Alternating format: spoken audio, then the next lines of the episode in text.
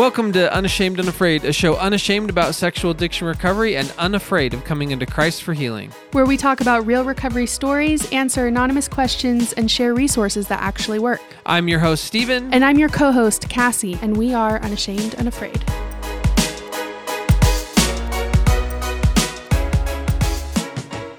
Cassie, what's up? What's up, Steven? Tell us who we have here with us today. We have Amanda Honested, and I she's another one of those connections that I made through She Recovery, and she is here representing um, women in recovery and also her amazing organization, The Victory Collective. the Victory Collective. For some reason, cannot stay in my mind, but it will after this episode forever. Yes, and in the show notes. And um, what I want to name uh, is just like sometimes I think like we're unashamed, and then sometimes I meet some of these people recovering. I'm like, dang man, they got that look. Like we need to catch up. So um, join us uh, with Amanda. Just an amazing story, truly unashamed, um, and so much hope and real recovery that has happened. So um, a super cool story. Um, she recorded with us while being 26 weeks pregnant um, which I probably would not have done. Not that I've experienced pregnancy, but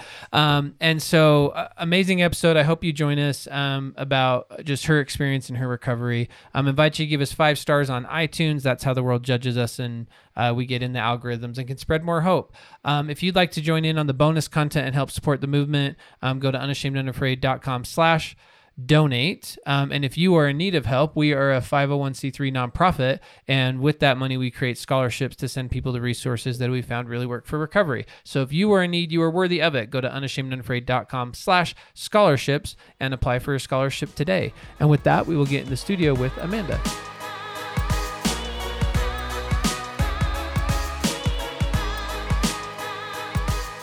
Amanda, how are you? Hi, I'm doing good. How are you? Doing great. Um, and Good. Cassie and I just learned right before we hit record that you are 26 weeks pregnant. I am. So, Yep. uh, congrat- having- congratulations. Thanks. Having a little boy in June or July, not June. See, already baby brain. I told you. I warned you. And I don't, do we want to tell the audience now that you're naming him Steven or should Yeah, we do that at the end? the- Obviously. uh, So, um, so Jimmy, so tell us tell us where this story starts. So everyone can't see you here with us, but just like there's this glowing happy about you, and I'm assuming that that's not how it always was. no, yeah, absolutely not. um, so uh, yeah, my story with pornography began when I was 13. Um, so I was a little girl, and it's crazy to think about that now. But I was 13, I was in eighth grade, and I found pornography on YouTube. Um, it was a suggested YouTube video that popped up on the side, and I clicked on it unknowingly, and it immediately just stuck in my brain. And so I started just by watching it on YouTube, um, but very quickly became desensitized to the content that I was able to find on YouTube. So I made the decision to Google the word porn. And that opened up a whole other world for me. Um, and it was just immediately this wave of excitement and rebellion, but also I knew I shouldn't be watching it. And it scared me a little bit. And I didn't want my mom to watch, like, walk in on me watching it or anything.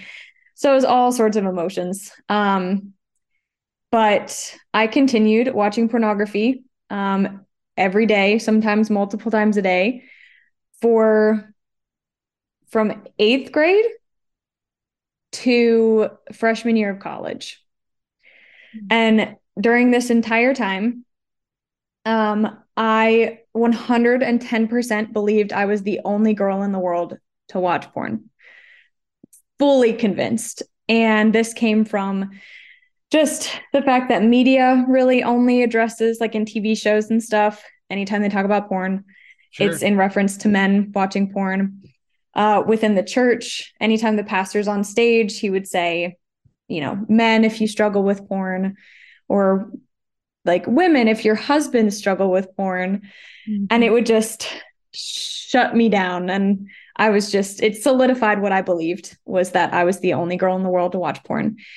And it wasn't until freshman year of college, um, after a worship night, I ended up texting my best friend Katie and telling her everything. And this is after years of me trying to break free from pornography, but not being able to. And finally, kind of getting to the point where I was like, I cannot do this alone.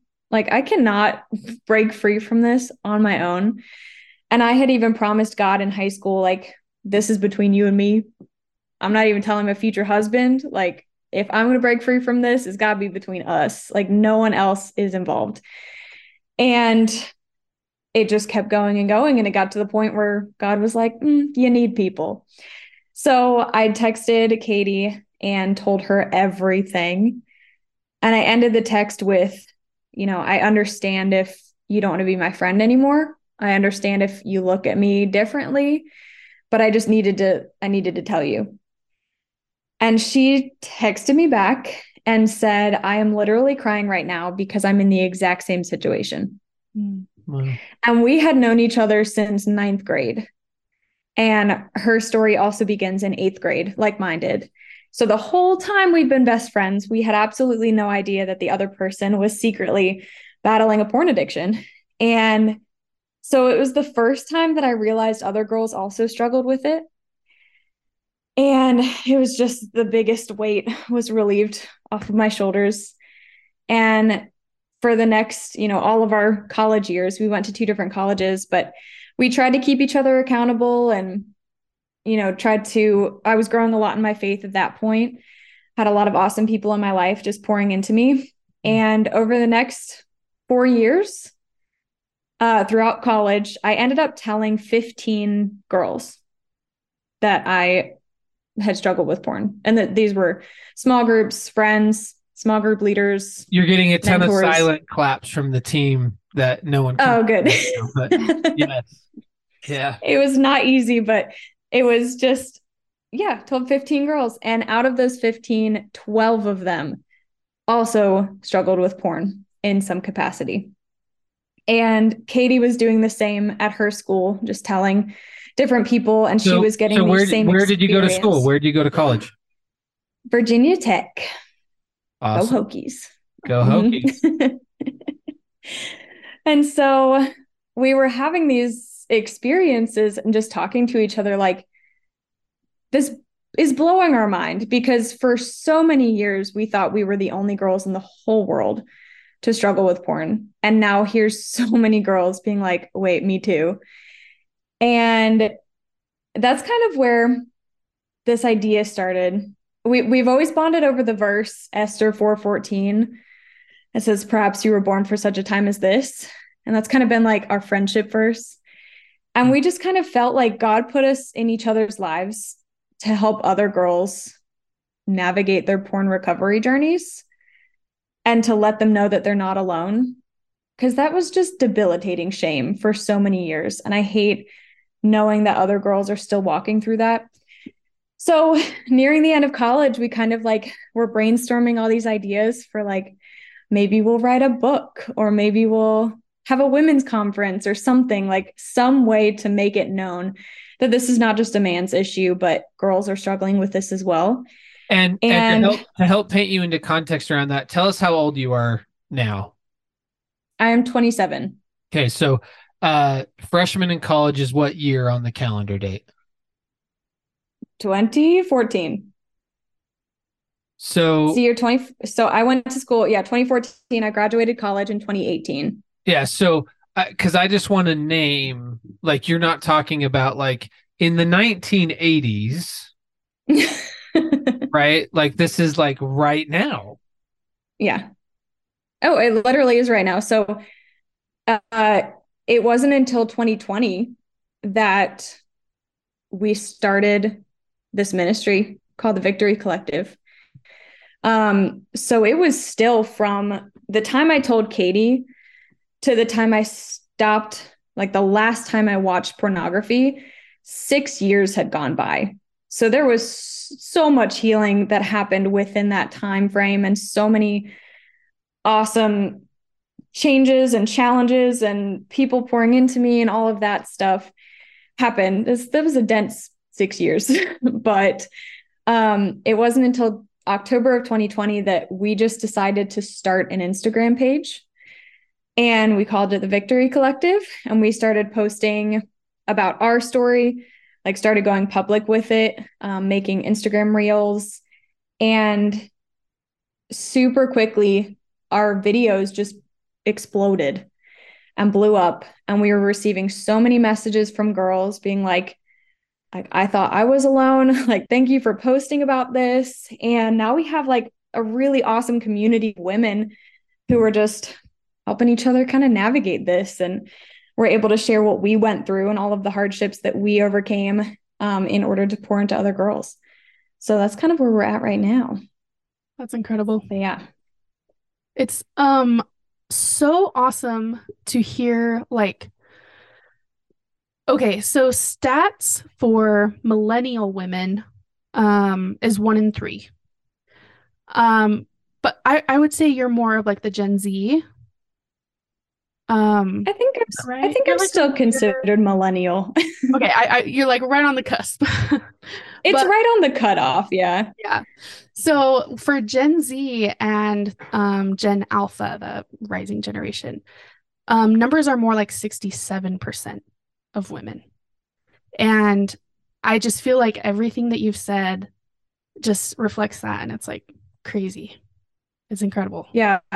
And I uh-huh. hear those statistics and like I almost don't believe that it's that small a number. Yeah. Oh yeah. Because almost every person I've talked to and like hearing what younger girls like who are going through middle and high school right now are, are facing, I'm like, I would venture to say like 98%. Like it is, I just can't believe that 67% sounds big, but like to me, it sounds so small still. Yeah. I totally, totally relate to that and get that. And um, so a question I wanted to ask you about, right, your story. You talked about a lot of people pouring into you. Um, and one thing you talked about is being, you know, starting to get really open about your story. And so mm-hmm. what what was it at first that really propelled you to get open about your story? Because as you're talking about it, like sounds like you grew up in church, yes. Mm-hmm. And so, right, and, and you talked about um, you know, like really finding God. And we talked a little bit before the episode started about this. But um, so like what was the switch for you from God, this is me and you in the back room. We're both taking this to the grave to being able to reach out? Like, what happened that took you from isolation to reaching out? Hmm.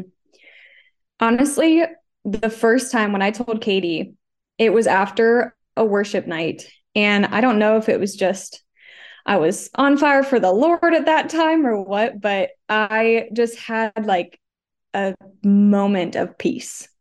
And it wasn't anything that anybody said. It was just like, I'm going to do it. And so I just ran with it and I texted Katie. So honestly, the first time I was still so terrified, but I had been battling so much shame for so many years that it was almost like I would rather like tell my friend even with the fear that she's no longer going to be my friend anymore after I tell her than like sit with the shame anymore. And so the first time I I told her that was kind of where we were at. It was just a moment of peace that I like took and ran. And then the second time I told someone, so like I said, Katie and I were at two different schools and we were trying to keep each other accountable, but it's very easy to lie to someone virtually and I wasn't looking her in the eye. I wasn't having Yep. I wasn't having a conversation with her. And so it was just so easy for both of us to be like, no, nah, I didn't watch porn today. But really, we had. And so I felt like I needed someone physically with me. And so I ended up telling my Bible study leader at the time. And that was such a healing experience for me because she was one of the few people who did not struggle with porn like she that stands out to me because everybody else does but she did not have that personal experience but it was so refreshing because I was so scared, and a lot of people are scared to tell someone if they don't understand, like if they don't have that personal experience. Mm-hmm. But she met me with so much grace and opened up about things that she was going through and was so just like understanding and loving. And it didn't feel weird at all. And so it was just like exactly what I needed at the time was that like someone who was not actually walking through a pornography struggle, but was able to still like connect with me and love me and show me that that grace in that time. So I feel like every time I've told somebody, it's kind of been a little bit different of a reason. But over the years, the more girls that said me too, and the more I saw that even if they didn't struggle with porn, it led to such a healing conversation for both of us. Like that's what led me to continue to open up about my story with people. So. I just grew to love love love confession. it's you, it's got power. Have you been able to talk to your parents about it? And if so, how did that go? Okay, so back in high school, I emailed my mom and I told her that I clicked on a viral link that opened up a bunch of porn websites on my computer. And this was my very roundabout way of trying to get her to help, but not actually admitting what I did. Mm-hmm. And she put some sort of filter on my computer or something. I don't even know what she did, but I was too afraid to test it out.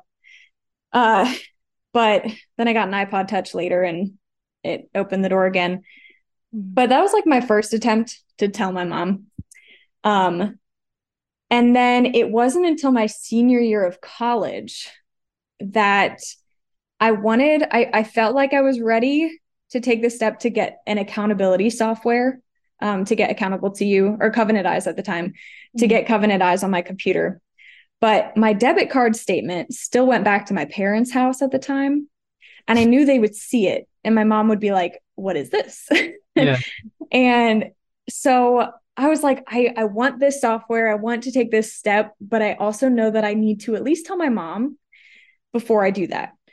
And but I I chickened out for so long. And then I was watching a sermon online of my home church. Like I was at college at this sure. time, but I was watching a sermon. And, and home, my pastor home is in Virginia. Virginia, yeah. Okay. Yeah, York Yorktown, Virginia. Uh-huh. Yeah. Um I was watching the sermon and the pastor, I don't even know what the service was about, but he said like men if you struggle with pornography. And instead of shutting me down because at this point I knew that other girls struggled with it, instead of shutting me down, it like lit a fire inside of me and I was like so so kind of angry but also like this needs to change. And I just called my mom and I was like I have to tell you something. And she literally told me afterwards, she was like, I thought you were going to tell me that you were pregnant or into hard drugs. Like, this is, I never suspected this. Like, I would have guessed anything else before this.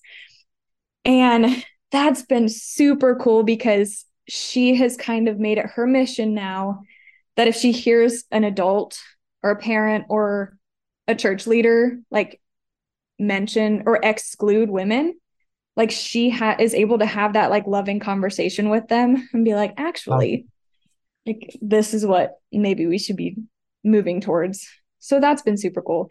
And then i haven't actually talked to my dad but my mom talked to my dad when we started the ministry. So he's cool. Um so i'm curious why you haven't talked to him. Yeah that's a good question. I might need to do some processing, but we got was, time. You know, yeah, yeah, just external processing right here. We, uh, no, I, I told my mom, and I told her I didn't want her to tell my dad. Like, I just wasn't ready.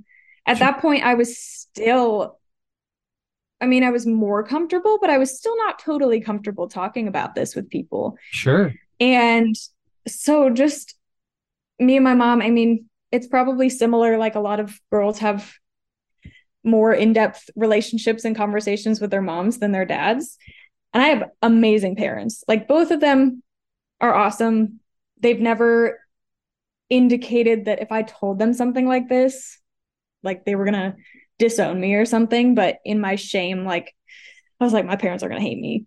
Yeah. So but are you okay if we go here? yeah, Okay, because so I think this is a narrative that a ton of people have around their shame. So I want to be curious about it. So I'm curious about the alignment of my parents are great people. I, you know, I knew they loved me. Everything was great. No trauma experience happened. But there is Yeah. not a chance in hell I would ever tell them Yeah. the truth about what I am struggling with. yeah. So I'm I'm curious how those two line up. it it's so sad to me thinking about it now and i think that's one of the most heartbreaking things that shame did was it made me doubt my people like it made me doubt the people who in every other scenario every other moment not just my parents but i mean my best friend katie like Right. we've been best friends forever she loved me she loved the lord like all my bible study leaders had showed me so much love but when I thought about telling them about my struggle with porn, in my brain, I was like, they're going to immediately just flip and like hate me and think I'm disgusting and talk about me or gossip about me or like anything like that. And so it's all shame. It's all a lie. That's Oh, never, 100%. that's never, yeah, never what happened. Um, So with that knowing, I want to bring it back to dad now. yes. yes. So I believe you. a good, I totally Yeah. 100% believe you. Cassie does too. She's smiling. So, with that knowing, what's going on between, what's the narrative you still have around dad? How's shame Yeah. still in the story? Yeah.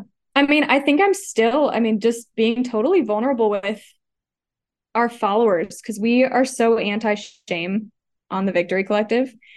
And even today, like Katie and I obviously talk about it openly with thousands of people online every day. And we've told, you know, I've, my whole family knows, like my parents know. I haven't, like I said, personally talked to my dad, but he knows. I wear the Victory Collective sweatshirt around him, like very much aware. But then there are still moments where, you know, like with my dad, like talking to him personally, or if I put on a Victory uh, Victory Collective sweatshirt and I know I'm gonna like get coffee with someone who hasn't heard about the Victory Collective yet, there is still a little bit of shame. I think that's like in my brain that's like, oh, what if they ask about this?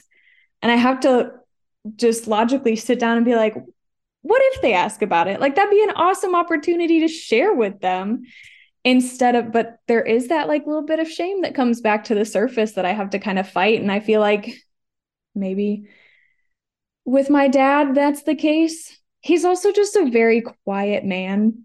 I feel like if I told him when my mom told him we were starting this ministry, he was just like, "Cool." and that was it. so, Well, Yeah, so that that Yeah. kind of leads me to the God question. So, um, and I'm sure you've heard this before, right? Uh, what's the Shack guy's name? Someone help me out. The guy who wrote the Shack. I'm losing tons of brownie points in both recovery and Christian land right now. The dude who wrote the Shack, right? He talks about he has a really strong narrative, um, w- which I agree with that. You know, we put the face of our earthly father on the face of God right? Like because that's just what we saw. Where this little kid growing up, and we're like, that's what a father is. And then we walk into church, and people are like, the Holy Father, right?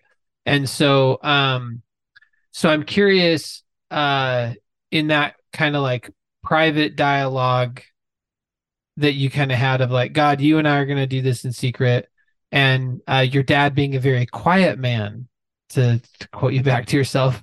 Um, do you think how your dad is and is and I'm not saying he's a bad guy, right? Just and no one has perfect parents. I think we all know that. But um, do you think his lack of conversation influenced and affected kind of that more open conversation with you and God?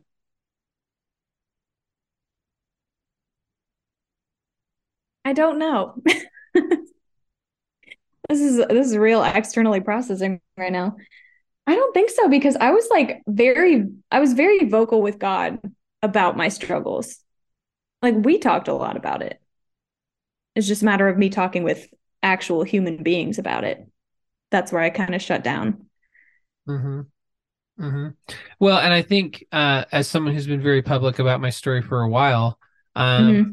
I think the the closer we are in relationship to people, the the more that's on the line, right? With that shame, because like if some person sends me an email and they're like, "Oh yeah, ashamed is stupid. Shut it down.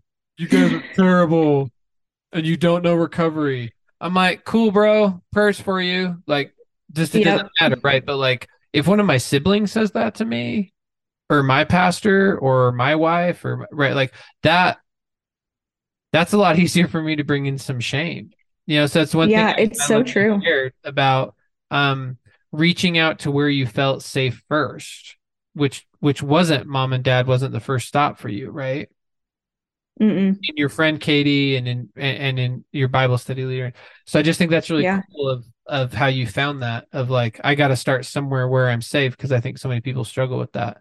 Um, yeah, it is, and that's. I mean, this is already this is already a very convicting podcast, but that we tell people who reach out to us who are like, "Do you have anyone who can be my virtual accountability partner?" And or can you know can you be my virtual accountability? Like someone asking me and Katie, and we always say no and we encourage them to talk to somebody who they love in their own lives and who can walk them through this because just for that shame aspect like if i kept you accountable i don't know you at all i don't know what you're going through in your own life. I can't walk you through that. And that's like half the battle. It's not just like the habit management of your porn habit. Oh totally. But it's yeah it's actually knowing you and like loving you through all of that. Um, but then also there's that shame aspect of, I think, and I was absolutely like this, wanting to avoid telling the people who were closest to you because of what you just said. Like, there's so much more to lose if you tell your best friend and she ends up like hating you versus telling a stranger on the internet. Totally. Like, yeah. It doesn't, I, it doesn't break that shame. 100% agree with that. I kind of want to go like back to the God question. Um how has how has your relationship with God or how have you like your views of God how have they changed like like pre recovery versus post recovery like where you are now yeah i i think most of my struggles with porn i was afraid of God. I think if I'm being honest, that's kind of how I would sum it up. I was afraid that he would leave me. I was constantly afraid that like if I sinned again, like that was it. He was just going to drop me. And that came out a lot in like how I tried to heal as well. And obviously we just talked about shame and like how it convinced me all of my people were gonna like just abandon me if I told them this part of me. And so that's for sure how I viewed God, I think, for a long time. Now it's weird though, because I I loved him. And especially throughout college, I was growing so much in my relationship with him.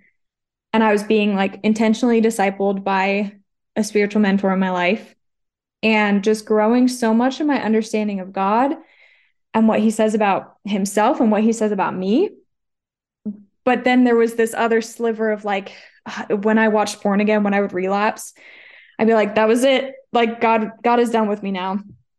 And so I did have to process through that a lot and heal from that. And I think opening up to people and being met with so much love and grace by the people that I opened up to really helped me learn more about Jesus's grace.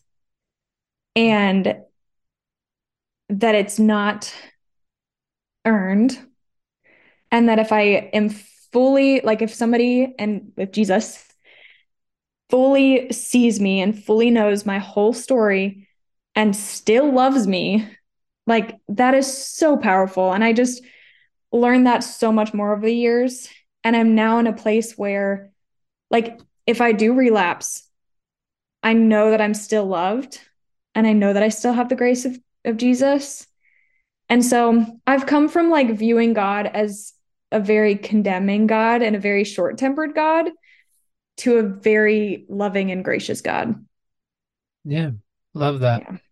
Um, so the other thing I wanted to ask about, um, and often I just use this podcast uh for my own recovery and healing. So because this is one that that I struggle with. So uh as well it's true. Everyone laughs at me like I'm like, well, what? I, I'm worthy of learning some things. Um, but so one of the narratives that I've struggled with a lot, and I think a lot of people do, is um, I went from all sexuality is bad. Mm-hmm. Society has given me a narrative of like, oh yeah, yeah, dude, you're an animal.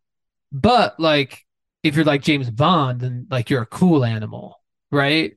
And so there's this, but it's like it's all the same narrative of uh toxic masculinity to be broad, but like sexuality is about whatever the word toxic, you know, conquest or you know getting all your needs or whatever like consuming is the word that i would use. Um and uh so for the male narrative i have i can wrap my mind you know quite a bit of healing myself around that of like oh no like my sexuality is not bad. Like and i and i know that's a hard thing for a lot of men and working with men they're like i went to the gym and there was a woman in a sports bra and i just like and i was like i basically relapsed and i'm like no. Like you can acknowledge like wow that's a beautiful woman. Good call. And uh chris uh the hulk of hope and his wife always talk about of acknowledging beauty that they'll just do it in public together. Be like that's a beautiful woman. And like yep totally and moving on right?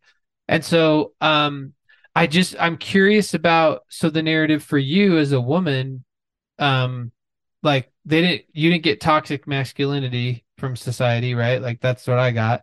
And so i'm curious like what what was your understanding around what female sexuality is supposed to look like you know growing up and kind of getting it all downloaded? And then how did you how did that bounce with this active porn addiction? Mm-hmm.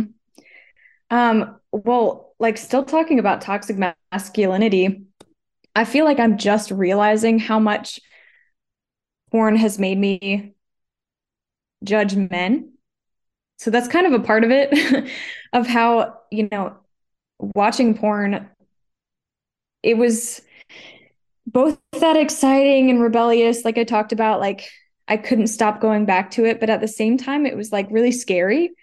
And the men that i was viewing were just were ravenous animals. Like that is kind of what it was depicting men as. For sure. And that definitely that definitely impacted like even just I was just talking to a friend about this recently of like she was saying, well, if I walk into Walmart, even if I'm just wearing pajamas, like men are going to objectify me.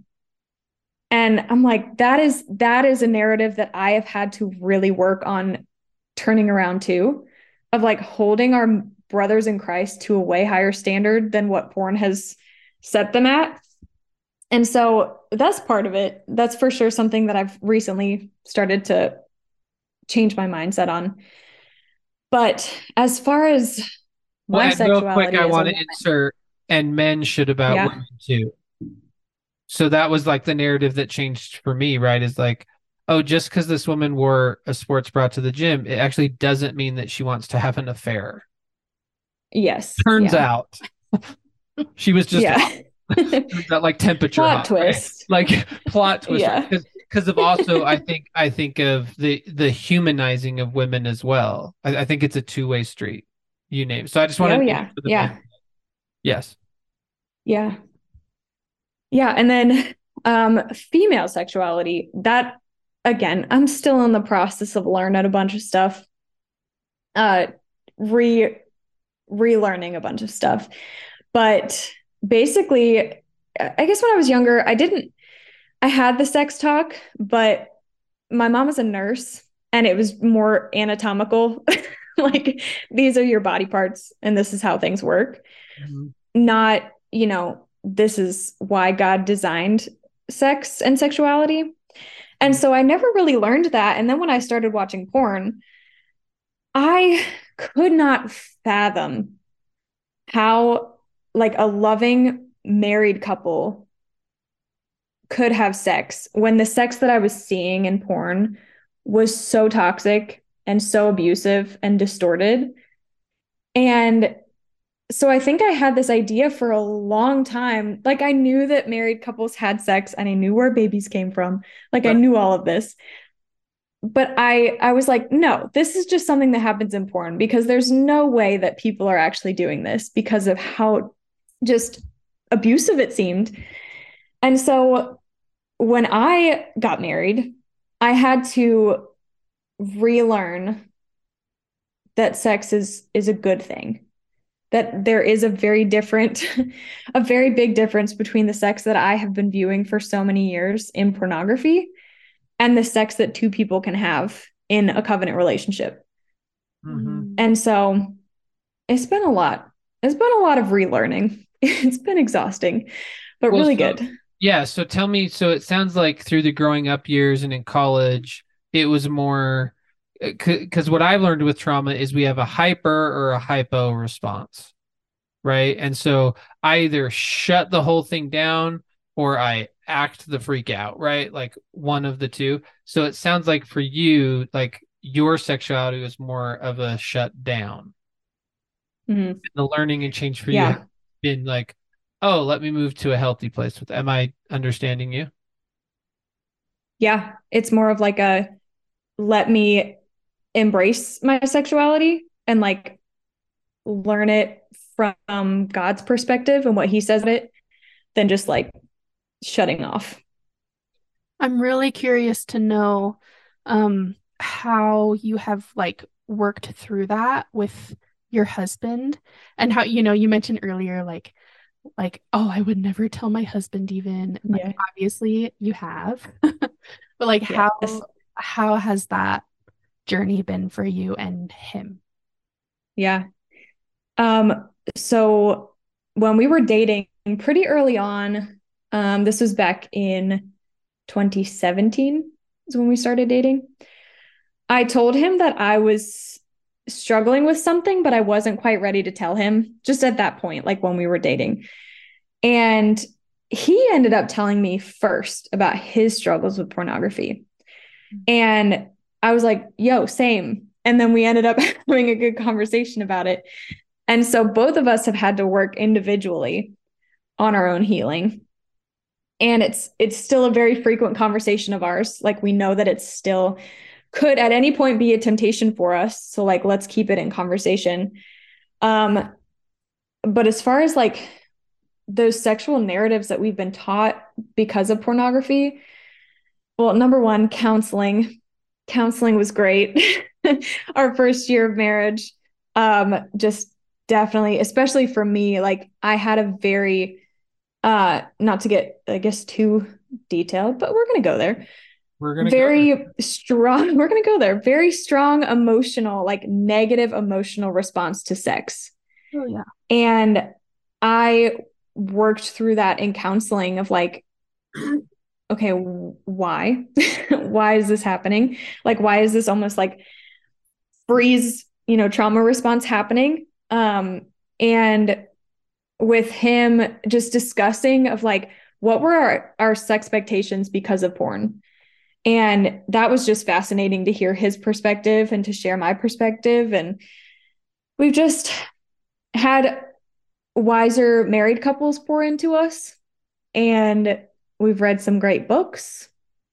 And it's been a lot of a lot of digging deep and a lot of communicating constant communication in order to kind of get where we are today. Yeah. Yeah. Love that. Um and so what what do you think and you can just kind of share for you right um what has been well so tell me about sobriety now what does that look like for you now mm-hmm. Um, so I haven't watched porn since probably 2019. I did not find it effective for myself to like mark. Some people mark on their calendar like how many sure. days and stuff. Yep. Yep. I did not find that effective, so I stopped doing that a long, long time ago. So I don't exactly know when the last time was the last time, but it's been since before uh my husband and I were engaged. So I know like 2019. Um and I'm still on I'm still cautious is kind of where I am in in sobriety. I still have an accountability software that has been great and it stopped me from falling back into stuff a few times. And like I said? I keep the conversation. I have Accountable2You. Okay, cool. Yeah. Um, so still have that, still talk to people about it, still keep the conversation frequent. And honestly, it's been the temptation has been less since starting the Victory Collective and learning more about the actual porn industry. Like, since I'm learning more about it, I definitely feel less tempted than I have in the past. So that's where we're at. Yeah, for sure. Was um 12 steps or therapy like a big part of your recovery or was it mostly just like building your own community through um oh my gosh, I just spaced the name of it. Through church. Organization. Victory Collective. Victory Collective. Yeah. yeah. Well, and church sounds like was a big oh, part of your story, right? You talked a lot about yes, right, study groups and yeah, yeah, church and my faith and um, no, I didn't. I was super stubborn and very anti counseling until recently. So I did not like counseling for me was not a part of my like initial i guess freedom from porn sure. but it has been a huge and very helpful part of my relearning everything that i learned from porn so yeah um so who was the good counselor's name that you and your husband went to we do shout outs oh i don't even remember busted when you remember later tell us um but so um Sorry, that just made me laugh. so now we, we've lost it. We've lost the thing there. Um, no. So what I wanted to go back to is, um, so what do you feel like has been the biggest stumbling blocks for you? So just allowing your like, you know, just for you personally, and I know you've heard a lot of women's stories now and know that. So I know you've seen themes and patterns with people. Um, but for you, what has been the, like the biggest stun- stumbling stumbling blocks as you've been working your recovery? Hmm. I've had a lot. Let me think. Okay, super broad. The biggest one is probably shame. Just letting shame in my brain, letting shame take control of my actions. Um, I have made a lot of excuses when it came to uh, implementing helpful recovery steps. So, especially if it involved having to pay for it. And I think that was a big, like, getting Accountable2You, getting an accountability software. Um, I think, like, obviously, I believe that God can set people free from this, but I also think that it's important to take steps in order to do that um, like put implement practical steps and boundaries and stuff. And when it came to implementing practical steps and boundaries, I would just be like, no, but I need to I need to learn how to overcome porn without these things. So I'm not going to do I'm not going to like implement them right now. And then I would just keep watching porn. And so as far as like getting rid of Instagram, I was like, well, one day if I have Instagram back, I'm going to need to like know how to resist porn with Instagram. So I'm just never going to get rid of it. And that just was unhelpful. And so I made a lot of excuses like that over the years. And I feel like I would have helped myself out a lot sooner if I had just stopped making excuses and just done things. So, um, as we're wrapping up the episode here, like, what do you want to say to uh, any women in particular, but and the men, right? Like to anyone who is still in that top secret agreement with the adversary, the producer of shame, not really God, but that that agreement with God, you and I are doing this in secret. I'm just going to keep trying harder. Like like if we had yeah. that woman here in front of you, what would you want to say to her? Mm-hmm. Um, I think two of like the most helpful things that I have been told that, that I would want. No, I'm gonna add three. First and foremost, if you're a woman, you're not alone. Like, let's just get that out there. I know that's been repeated a lot now, but you're not alone. Um, I also, I think for the longest time, I had such a backwards perspective of I need to overcome my shame and overcome my addiction before I tell someone. But that's so backwards. Like, we need to tell people in order to overcome the shame. Like, that is the antidote to shame is community. And so, um, that was super helpful for me to hear and it's just it's so hard for your brain to readjust to that but just knowing like i need to tell someone in order to to overcome the shame and then also i would want to tell people that they are not burdens that is something that i have also struggled with of feeling like if i bring this problem of mine to somebody it's going to be a burden to them. But that's not true. Like we just talked about like people love you and they want to help you through this. And they're not going to be like are you kidding me? Like you're coming back to me with that? Like that's you haven't overcome that yet? Like they're not going to do that. And so uh, that was another helpful piece of advice that i received was to flip the script and think about if you had a friend come to you and be like hey i am struggling so much with this thing. Like can you help me with it? Would you feel like they're a burden or would you want to reject them or would you feel like annoyed? so, yeah so if that no. if that if that woman was here right now believing she was a burden as the friend what would you say to her you're not a burden. I would say that you have a burden that like and thank you for choosing me to bear it with you because that's what we're called to do is bear each other's burdens. And this that person's not a burden but they're going through something that's so hard. And so I would just feel super grateful that she chose me to open up to about this. So love that. Um last question's actually for Cassie. Do you own a Victory Collective t-shirt? Not yet. Well, mine's getting shipped as of about 10 minutes ago. Lucky. So hurry up. so if we want to learn more about the Victory Collective, where do we find it? We are on Instagram at the underscore victory underscore collective.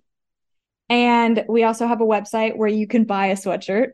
um, the victory they actually do. Net. It's true. Say it again. Yes. The victorycollective.net.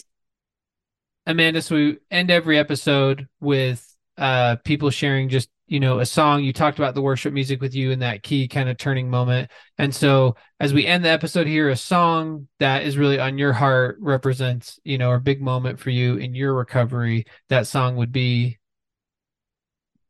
um it's out of hiding by Steffany Gretzinger awesome so amanda thank you so much for being with us and being so open and sharing your story and helping us spread hope um just yeah thank you Thank you. Thank you for allowing me to externally process a bunch of stuff. You're awesome, Amanda. We've loved it. Cassie, go buy Thanks, the shirt. Um, links will be in the show notes for everything. If you want to uh, listen to the uh, bonus content where uh, us and Amanda will be doing definitely some more external processing, um, we invite you to uh, join and help support the movement by going to unashamedunafraid.com slash donate where you can become an outsider. Our outsiders are those who are bold, accepted, and unashamed um, and help us carry out and do this movement. We are a 501c3 nonprofit. So all of that money is uh, is a donation. Um, if you want to follow us on social media, um, that is at unashamed, unafraid. Give us five stars on iTunes. That's how the world judges us and people find this. And so, uh, with that, uh, join us in the bonus content. We invite you to continue to be unashamed, and we will leave you with Out of Hiding by Steffany Gretzinger. Come out of hiding, you're safe here with me.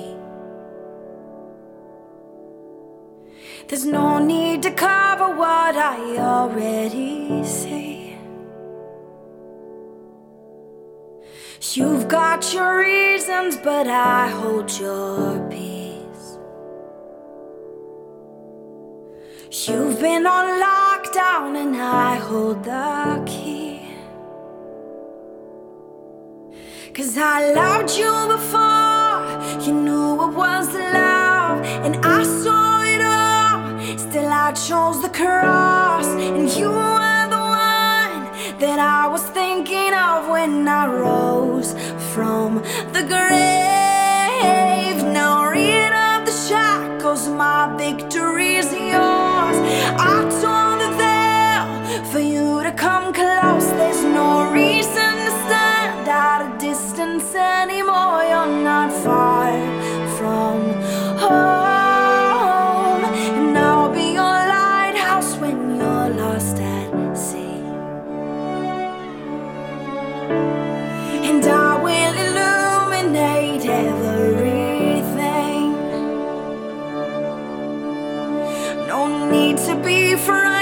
Bye.